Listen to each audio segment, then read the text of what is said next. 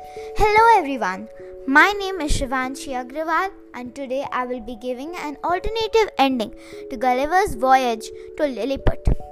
As we all know how the voyage ended by Blefuscu's people giving many of their ships and men to Gulliver so that he can reach his hometown, England.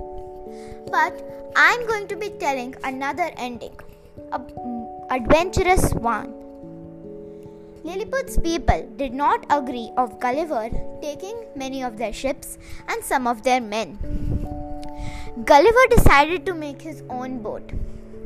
As Gulliver was taller than the trees, he had to cut down many of the trees to make his boat. He took dry twigs, wood pieces, the trunk of trees, leaves, and every part of a tree and plant.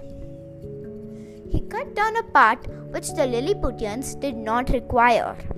He did not want to hurt the country of Lilliput. He built a raft and was making the oars. He used a long piece of wood and attached few pieces of leaves on the ending. Gulliver also had a big basket in which he kept many more extra wood pieces if he required them.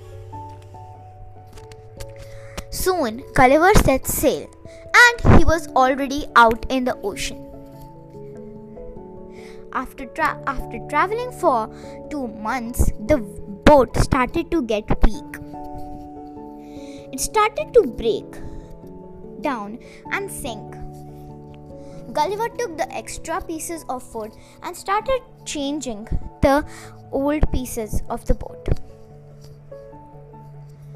After two months had passed, once again the boat need to be repaired, required to be repaired, and Gulliver did it.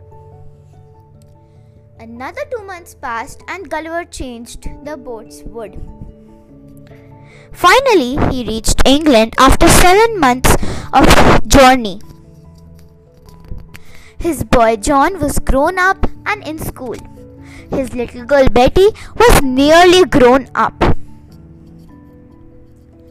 He re- once again he decided to go out to voyage and set sail after few years. I hope you like my ending. Bye and thank you and have a great day ahead.